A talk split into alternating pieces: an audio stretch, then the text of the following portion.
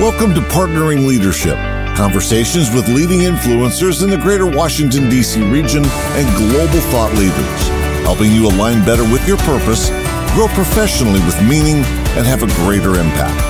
For additional leadership insights and bonus content, visit us at PartneringLeadership.com. Now here's your host, Mahan Tavakoli. Welcome to Partnering Leadership. I'm so excited to have you along with me on this journey of learning and growth, and truly humbled and appreciative of you choosing to come along and listen to these episodes on Tuesdays with changemakers from the greater Washington, D.C. DMV region, and on Thursdays with global thought leaders. Because it is a choice, most especially with podcasts, you are choosing the kind of content you want to listen to. Purpose-driven, meaning-driven, impact-driven, which is why it's an absolute honor both to have the conversations with the guests that I host and most especially to share them with you. And I love hearing from you. Keep those comments coming. Mahan at MahanTavakoli.com, and there's a microphone icon on PartneringLeadership.com. You can leave voice messages for me there. One of the incredible honors is the books that I read have a significant impact on me too. And I have these conversations hoping to share with you some of the insights, some of the drives of these magnificent human beings, people whose life stories by themselves can teach us a lot. Now, it is an absolute privilege and honor this week to be speaking with Dr. Irene Butter. Irene has had a distinguished career as a professor, has done incredible things, won numerous awards. However, we spend our time, most specifically, talking about a book that she chose to write after she started talking about her experience. For many years, she didn't talk about her experience going through the Holocaust. When she had landed in the U.S., she had been told not to talk about that experience. Then in the late 1980s, she decided to start talking about it. And then in 2019, she wrote a book, Shores Beyond Shores, From Holocaust to Hope, My True Story. A beautifully told story through the eyes of a child, Irene Butter, and her brother Werner, experiencing the horror of the Holocaust and the many lessons we can learn as individuals, as a community, and as a society from what Irene, her brother, and countless others experienced. So here is my conversation with Dr. Irene Butter. Irene Butter, welcome to Partnering Leadership. I'm absolutely honored and thrilled to be having this conversation with you. Thank you. I'm happy to be here too. Aunt Irene, I have known of your story through a dear friend of mine that I've known for almost a quarter century now. And his father happened to be your wonderful brother, who plays a significant role in your life and also in you sharing your story on Shores Beyond Shores. Before we get to the book, you have had a very successful career as a professor. And I want to start with that first. You chose a profession to teach and specifically advocate on behalf of health. And I wonder why you chose to do that and how that contributed to you becoming such a great teacher of then your childhood experiences as you share in Shores Beyond Shores. I think my teaching career and writing the book, perhaps they were parallel pursuits, but the book came much later. And by choice of health, actually, my degree's in economics, and I became interested in a particular field within economics, which is the economics of human resources or investment of a society in its human resources, which includes health and education and many other aspects, the social fabric that contribute to health of a population. And that was the area of economics that really attracted me, particularly the human resource aspect of it and the public health aspect of it, how particular groups in a society are sometimes neglected by the health system and the structures, the social structures that contribute to health. So that's a question of equity, and I'm always been very interested in issues of equality and equity, and probably that does relate or was perhaps prompted by my childhood and early experiences of inequality and discrimination and all the things that happen when a group is targeted to being considered inferior in the social fabric. Now, you experienced that as a child, which is the story you beautifully share in Shores Beyond Shores, put in the voice of a child. And it's not just autobiography of your entire life, but that childhood experience. And you start out being born in Berlin and with a wonderful, happy family, multi-generational family. What was life like when you were born with that very close-knit family in Berlin?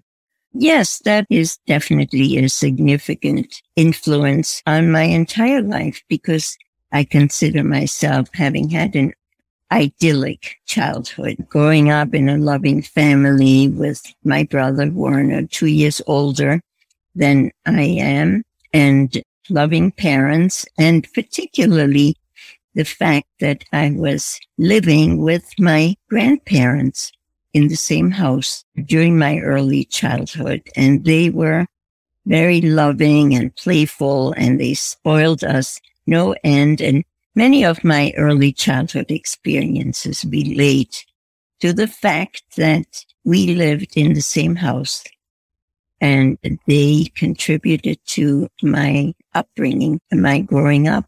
And those memories have lasted.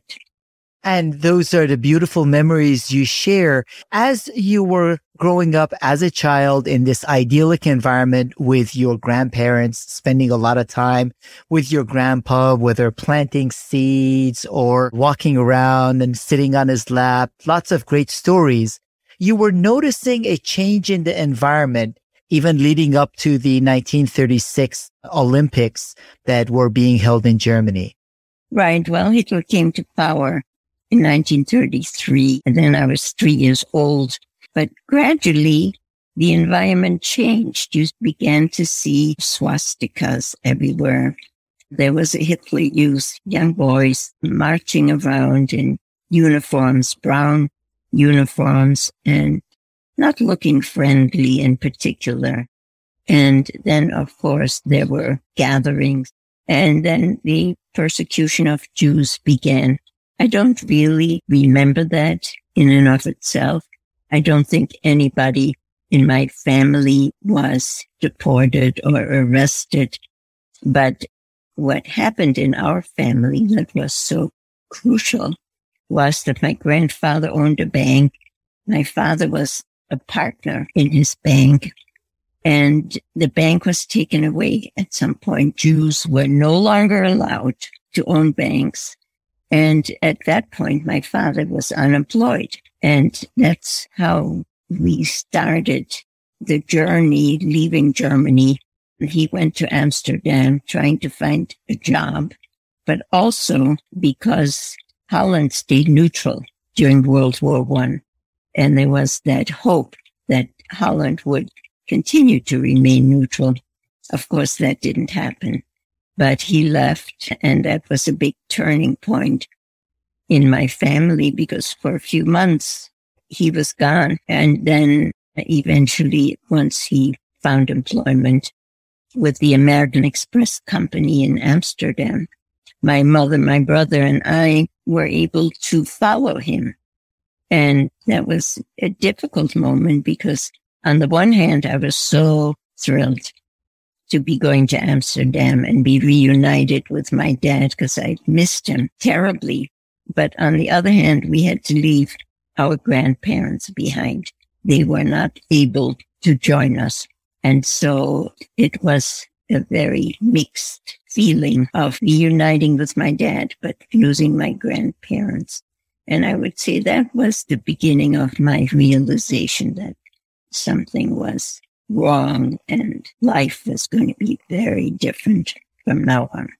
Irene, as things were changing all around in Germany and obviously eventually in Holland, there were small little steps all along the way. And one of the things that you have been a big advocate of, you say, do not be a bystander. And I wonder, at what points do people draw the line? Is it when the first flag goes up? Is it when the first youth start marching in the street? Is it when they first start rounding people up? There were lots of people that watched this go on. And as you repeatedly say yourself, maybe they didn't actively participate, but they were bystanders. At what points should the bystanders have recognized what was going on and stepped in rather than just watched? I would say from the very beginning, it's a mixed situation, because actually the Dutch people were very friendly towards Jews. And I remember that first when there was a rule passed that all Jews had to wear the Star of David on their clothing. Some of the Dutch people who weren't Jewish started wearing the same Star of David, so as to disguise the difference between Jews and non-Jews. And there was an act of not bystanding. And of course, many Dutch people were willing to hide Jews in their homes, taking a very significant risk, because it was punished severely if it was found out. That being true, after the war, some of the data revealed that a much larger population, a percentage of the Dutch population, was murdered than several other countries, European countries, surrounding countries. And so you wonder, what did happen? There was a Nazi party, which Dutch people joined, and also some of the people who weren't bystanders, who were willing to hide Jews. They weren't so kind, and they took advantage. In some cases, Jews were betrayed. So it's complicated. But in all of that, I would say one should protect the vulnerable people. And that's what I hoped to do in my life, and would be willing to do if things in this country were such that refugees needed to be protected, whatever ways possible. That's a great lesson in your own experience. And in addition to that, before getting more into the experience from Holland on, is that Hitler liked true Germans, while your parents were proud Germans, and your father was a proud German that had served in the military. He just defined his true Germans as looking a certain way. Yes, he was proud to defend Germany. During World War I, my family and many Jews in Holland and Germany were highly integrated. And I always would define it that my family, when asked about their identity, I think they would probably have said they were German first and Jewish second. That's how they felt. It was their culture. It was their heritage. They felt comfortable. They were basically German, the good German. And as you transitioned, even when you were in Amsterdam, you felt a sense of connection to Germany. Things continued getting worse, where by 1942, after the Nazis had invaded, the Jewish families started disappearing. You talk about a birthday celebration that left a big imprint on me. Yes, by 1942, Holland was invaded in 1940, and increasingly there were scarcities. There were food coupons you had to have in order to buy things. and many foods were no longer available. And one of them was chocolate. And so my mother had a large bar of chocolate that she stored away for birthday celebrations. And every time there was a birthday in our family, she would get it out of the closet and we would look at it and imagine that we were having a genuine birthday with chocolate and all the other goodies that were no longer available. We would say we hope that we could celebrate the next birthday in our family with the same bar of chocolate, and it will be put back in the closet. And so it became a symbol of celebration when the actual celebration was no longer possible. And I think my brother and I were always hoping we could have a little morsel of that chocolate bar, but it was put away. And it represented that hope that I think was really important all throughout this experience for you. And the presence of the older brother, I had the fortune of getting to know a little bit your brother, Werner, who is my friend John's father, John being named after his grandfather. So Werner also had a way of explaining things that put perspective on the world around you for you, and it comes across in your storytelling. I was 2 years younger.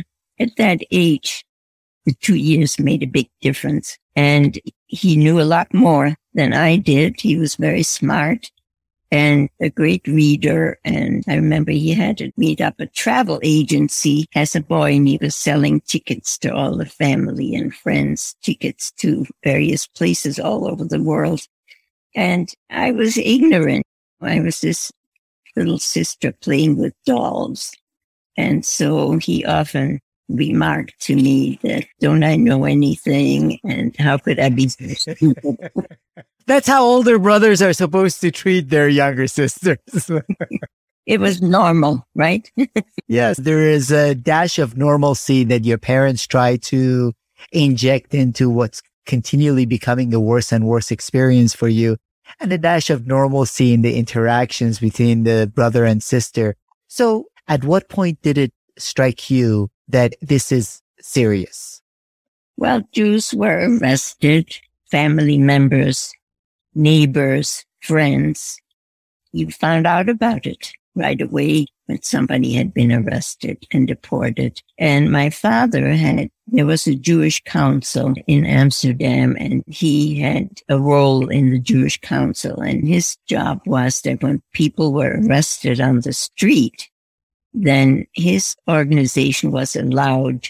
They got the keys to the apartment or the house, and they were allowed to go and pack some of the belongings that would be sent to follow them to the concentration camp Westerbork if they were still there. So, of course, his work, and he came home and talked about it, gave us a perspective that maybe we wouldn't have had. But then also, in one case, there was friends of my parents. They were deported, but their mother, who lived with them, for some reason was not deported. So she came to live with us, and a bed was set up for her in our dining room. And she stayed with us as long as we could protect her. And then she was also arrested and deported. So that was an experience my brother and I welcomed, because it was like a grandma was in our house. But of course, it didn't last. And then another time, friends of my parents were deported, but their daughter was not included in the deportation. And then she came and lived with us for a while. And then her fate replicated it, but still. So these things were very sad. And then also, Jewish kids were not allowed to continue in the public schools. And so I had to transfer to a Jewish school.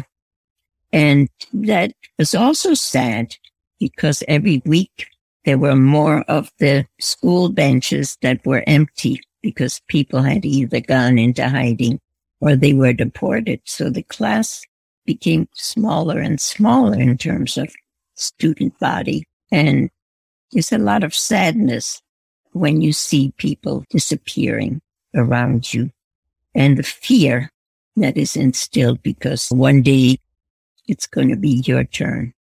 And you're experiencing all of this at age 7 and 8, and eventually you are told about these trains, but it sounds like from the book you were confused that trains could go to bad places.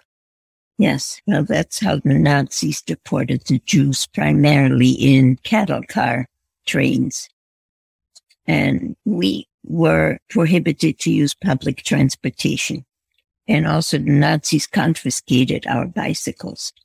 So our world became smaller and smaller. And I'm not sure I'd ever seen a cattle car train until the day when we were arrested and put in such a train to Camp Westerbork. And that entire experience, Aunt Irene, is intentionally so dehumanizing as you went through that experience with your father, your mother, and brother Werner. Yes, it was extremely dehumanizing to be put in a wagon of a cattle car train, 60, 70 people, squeezed together like sardines in a can.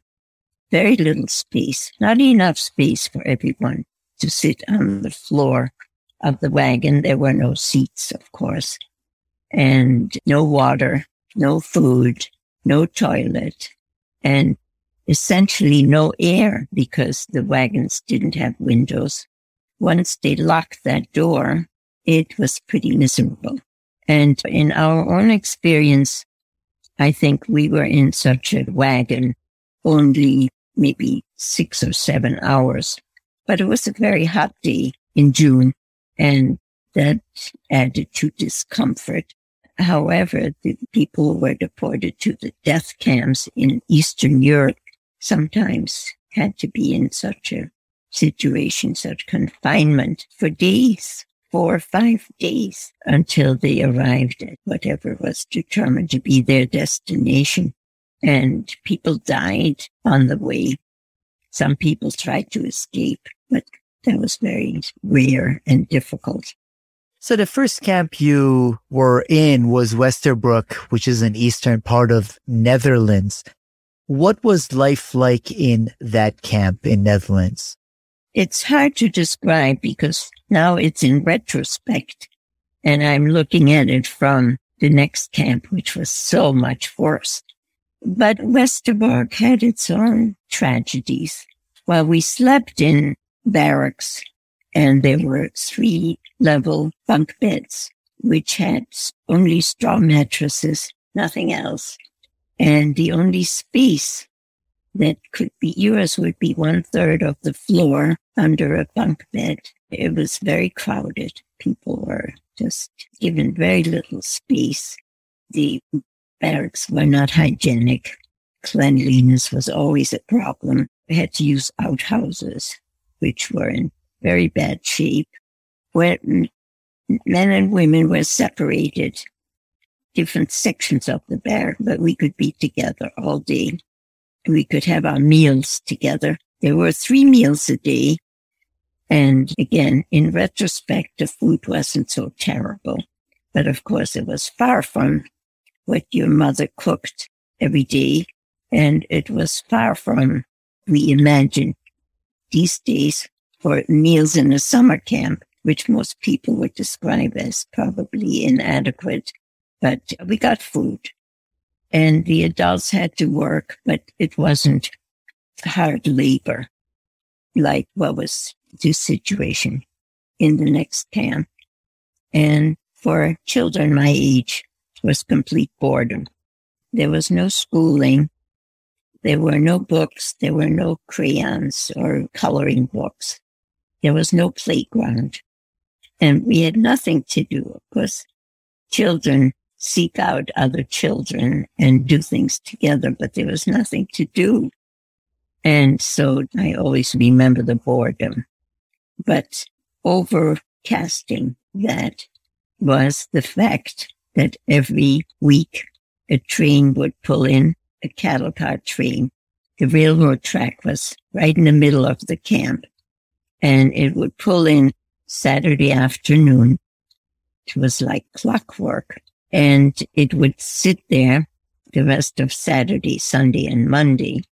And then Monday night at 11 o'clock, the barrack leaders would turn on the light, and they would read off a list, the names of people who had to board that train early Tuesday morning. And so there was trauma. There was, first you were woken up to listen whether your name was on the list. In that case, you would have to pack your belongings and get ready to leave. And if your name was not on the list, then my parents, Werner and I, would always get dressed and go to other barracks where we had relatives or neighbors or friends. There was always someone dear to us who had to leave that morning. And then we would spend the rest of the night and walk with them to the train. And when we said goodbye, we pretty much knew that chances are we'll never see each other again. And that was the trauma each week, because it was a cycle. The next Saturday, the train would pull in again. The same thing would happen. So even after the train left and you were lucky to stay in Westerbork, you started worrying about the next week. And that's what I remember most, that life was so filled with fear and trauma and sadness. Aunt Irene, I believe you and your family were on the list to be sent to Auschwitz also, and your father's friend, Leo Bushkov, had managed to get you off of that list. Right. That in itself is horror, isn't it? For one person to be able to manipulate the list because they wanted to save a friend with family, but that only meant that another family had to be put on the list because the Nazis had a precise number that would board that train every week. So then eventually you were called to go to Camp Bergen-Belsen, which initially you thought might be a better experience, but it didn't turn out that way. Yes, correct. Well, first of all, the reason why we were sent to Bergen-Belsen was that we had received passports to Ecuador. My father had, from a friend, had received the contact information of somebody in Stockholm who could provide passports. And he had sent away a letter with 4 passport pictures asking whether we could receive those passports. It was based on the belief that the Germans had, the Nazis had formulated an exchange policy by which they hoped to exchange Jews for German citizens in other countries, in the Americas, because a lot of Germans had left Germany earlier in the 20th century during Depression and difficult times. And Germany wanted to get these people back to help win the war. And also prisoners were included in this policy, prisoner exchange.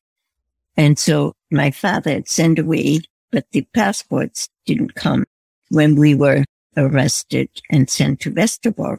But after we were there for about 4 months, a package arrived, and that was forwarded from our home address in Amsterdam. And it contained 4 passports to Ecuador. And that was considered a fortune and a miracle, because we never got any mail forwarded from our home address. And when the passports arrived, our status changed in Westerbork. We were no longer at risk of being sent to Auschwitz or another death camp, because we were now labeled exchange Jews. And that meant we had value to the Nazis, and were sent to Bergen-Belsen because there was an exchange camp there. That's where they gathered Jews who were exchangeable, treatable. And when we left Westerbork, people told us that Bergen-Belsen would be a much better camp. And besides, we wouldn't be there long because we would be exchanged. When we arrived in Bergen-Belsen, the first vision of the camp, the image, we knew right away it wasn't better. It was very grim. Saw the barbed wire and people standing behind it. They were emaciated. They had sad expressions on their faces. They wore rags rather than clothing. And by no means could it be a better place than where we came from. And you tell wonderful stories about your experience there, Aunt Irene. Want to touch on a couple of things. One, you talk about the absolute sheer hunger, and a hunger that most of us in modern day society have absolutely no sense of. What was that experience like, especially for a child? Yeah, it's very difficult to describe because the word hunger is a common word in our language. But from my viewpoint, it doesn't at all describe the experience of never having sufficient food. You're always hungry. You're never not hungry. And your stomach is always rumbling. And you become fixated on food. A piece of bread is like $1 million. And there's very little of it that you get every day. Just maybe a piece of bread this big has to last you the whole day. And then there's no other food except at night. You got a soup, which most of the time was made of turnips boiled in water. And that's about it. And people can't sustain on that amount of food.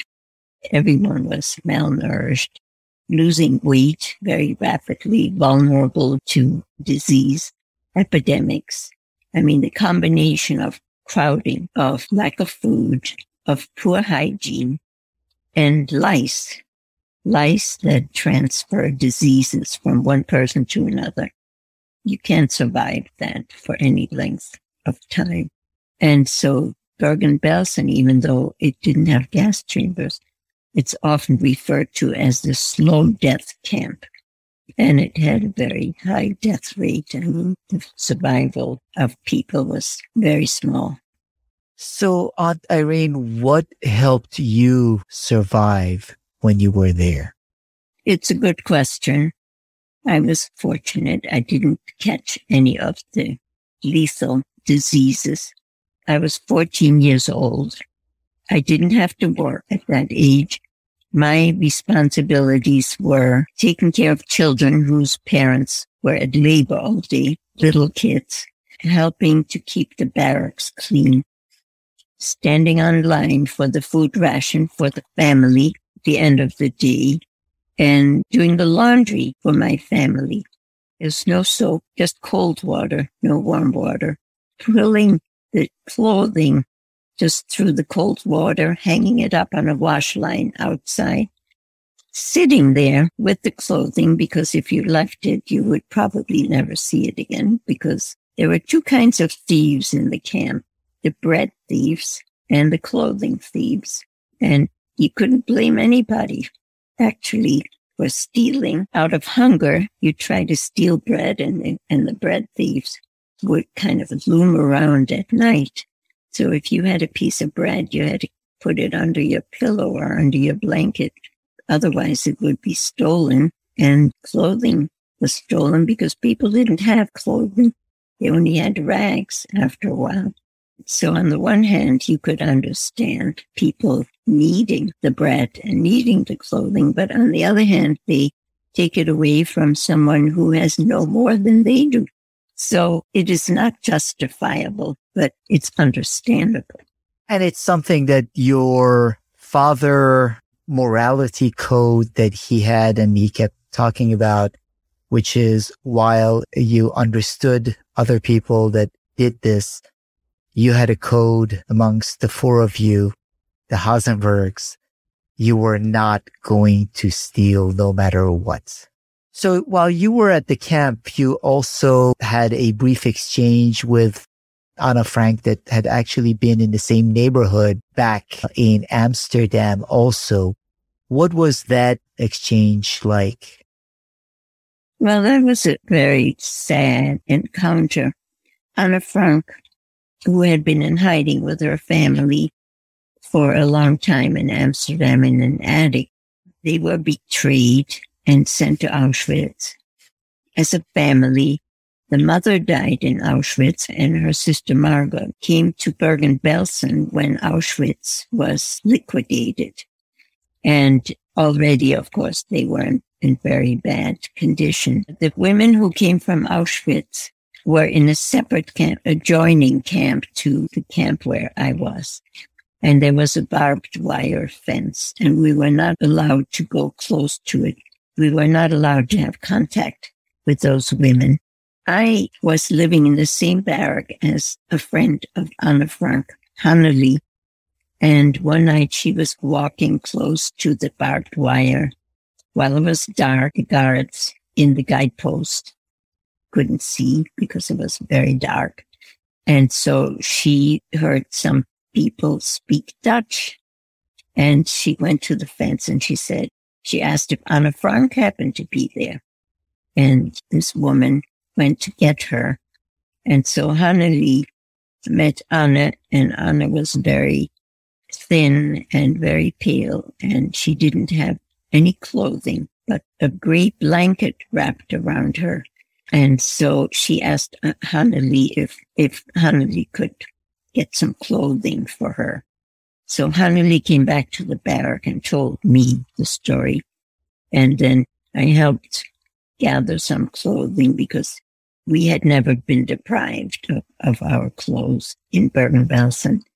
And she said, tomorrow night I'm going back to meet Anne. And she asked me to come along, and I did. And that's how I saw her. For a few minutes, we threw over the fence a bundle of clothing, but it was dark. And another woman came, picked up the bundle, and ran away with it. So that was my single encounter with Anne Frank. When I saw Hanneli many, many years later in Jerusalem, because she and her sister survived Bergen-Belsen and came to Israel later after the war, she told me she threw over another bundle of clothing, and that time Anne did receive it, but she and her sister were already very ill. Her sister couldn't even come to the fence to see us, and she died. My guess is that she did not live very long after we saw her. So eventually, partly because of being part of the exchange use and Ecuadorian passports, you had the opportunity to leave the camp. But to do so, you, Werner, and your parents had to pass a health check. Yeah, we had to be screened by a doctor. And there was an announcement one day in the morning.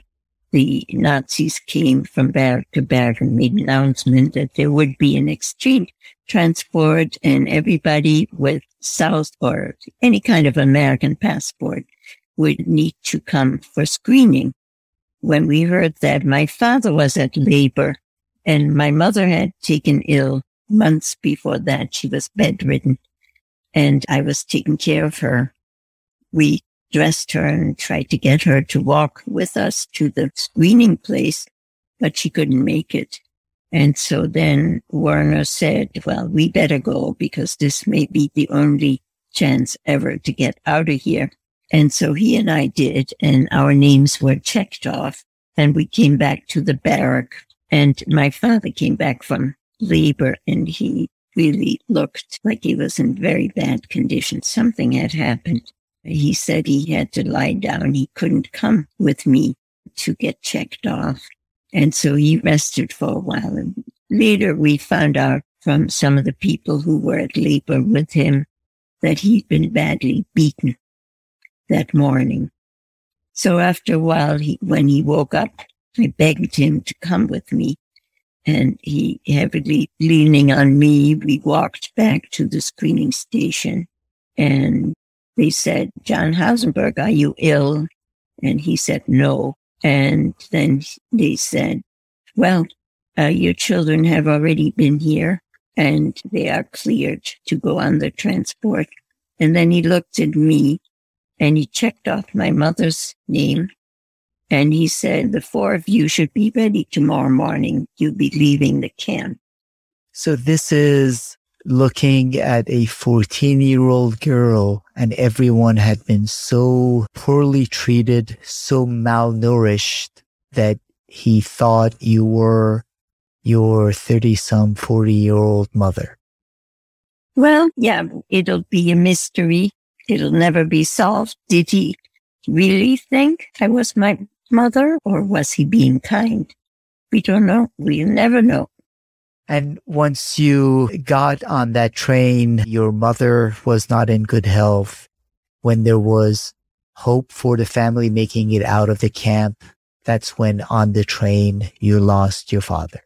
Yes, it was such a shock. He had done so much to save us for all that time, and we were so close to freedom, and he couldn't make it. So in Switzerland, your mother and brother Werner are hospitalized. And why were you then separated from them and sent to Algeria? Well, the Swiss said that I wasn't sick enough to be in a hospital, and they wouldn't let me stay. I mean, I begged. Every time I saw anybody who looked official, I begged. I said I needed to be with my mother and my brother, and we just lost my father. It was all a bureaucratic process. And all the other people that came from Bergen-Belsen, if they hadn't died on the train, they were sent to the refugee camp in Algiers because the Swiss claimed they had too many refugees. They couldn't take any more. And it was important for them to get us out of the country as quickly as possible. We were put on a train to Marseille, and there we boarded a ship, and that took us to Algiers and then to this camp called Jean d'Arc. So you spent time on the camp, and eventually with family in the U.S. vouching for you, you came to the U.S. celebrating your 15th birthday on the ship. But when you got here in December 1945, Aunt Irene, the message from your relatives was, forget what you've been through. Don't talk about it. Move on. That was the message. And I think they were well-intentioned. I think they had my interest at heart. But then also, the world wasn't ready to hear what had happened to us. And this was true. Here, the same message was received by many other survivors who came at that time. And the world really was not prepared. It took quite a number of years before people were revealing, listening, writing books, making films, and it became public knowledge. And in a way, I must say, the relatives were right, because I know some family members who, after the Holocaust, they survived. They went back to Holland. They went back to Germany, and they had a much harder, much more difficult time to get back to normalcy than people in the United States if they just focused on building a new life. This was possible in the United States, and there were many opportunities. You did build a new life. And again, don't want to minimize the fact that you have had a very successful career as a professor, have done great things. But eventually also in the 1980s, you decided to tell your story. What got you, Aunt Irene, to be more open and willing to share your own story? Well, there were a number of forces, but I would say I once heard Elie Wiesel gave a speech. He was the main proponent and spokesperson for survivors and victims of the Holocaust, having been in Auschwitz himself. And he made this statement. He said, if you were in the camps, if you smelled the air, and if you heard the silence of the dead, then it's your responsibility to be a witness, to provide testimony, and to tell your stories, because if you do not, then the victims die twice. And that made a very deep impression on me. I started talking and I never stopped. And I know you have talked to thousands of kids and in schools and elsewhere. You get lots of letters and feedback from them. When you speak to these young minds and hear back from them, what strikes you in the message that you're sharing and in the message that they are getting from your life journey, Aunt Irene? Well, one thing that I've been very moved by is how students embrace my story. Because in the beginning, I was quite apprehensive in going to schools and telling the story. But somehow it's almost like they're craving something like this, a story of survival, a story of getting beyond trauma. And I think it is because so many students, people, even under what we call normal circumstances, have trauma in their lives. And that helps them relate to my story. And when they see that I made it, it gives them courage to triumph over trauma. That's one of my messages. It doesn't mean not suffering, but it means that suffering doesn't have to frame your life as you go on, but that you can move forward and you can have a rich life, especially if you take it to heart. Don't be a bystander when you see injustice, evil, bullying, mistreatment, discrimination, all those ills that don't show respect for other people who deserve the same dignity and the same rights as you do, as we all do. And so another message is refusing to be enemies, because so many people in our world are enemies of other people that they've never even met, that they've never even seen. They don't even know anything about them, but they're enemies. And if you refuse to be enemies, if you open yourself up to meeting other people, people who are different, by nationality, by religion, by ethnicity, by gender. I've learned so much from people that other people consider others. And they have enriched my life. They have been friends. They have allowed me to learn about other cultures, other religions. In my eyes, that's the way to live. Don't be a bystander. If you see a kid being bullied, don't turn your back. Do something about it. What an absolutely beautiful message, Aunt Irene, of hope and of the responsibility we each have to make a difference. Now, one of the things I absolutely adore about you, your story, obviously the story is very well told. I think this is an absolute must read for everyone, their kids, because it's easy to relate to, even the conversations between you and Werner. The smells, the sights, the sounds, the way you describe it is beautifully done. The thing I found most impressive, though, is that you have come out of this entire experience and your life experience with tremendous empathy and tremendous understanding. And I could imagine going through experiences 100th what you went through for people coming out with anger, bitterness, and hostility. What is it in you that has given you so much empathy and joy that you have been able to share throughout your life, not just through sharing of this experience with others all around you? Well, I have learned that standing up for others, helping others, being kind to others makes you feel good. It makes my days when I can do something for another person. So you could call it selfish. What a beautifully and selfless statement to make, Aunt Irene, because I know you have made my day and you have made the days of countless listeners across the country and across the globe. I truly appreciate you taking the time to share some of your inner beauty, your inner joy, along with your experience with the Partnering Leadership community. Much love to you and true appreciation for not only your message, but who you are and what you represent, Aunt Irene. Thank you so much for joining me today.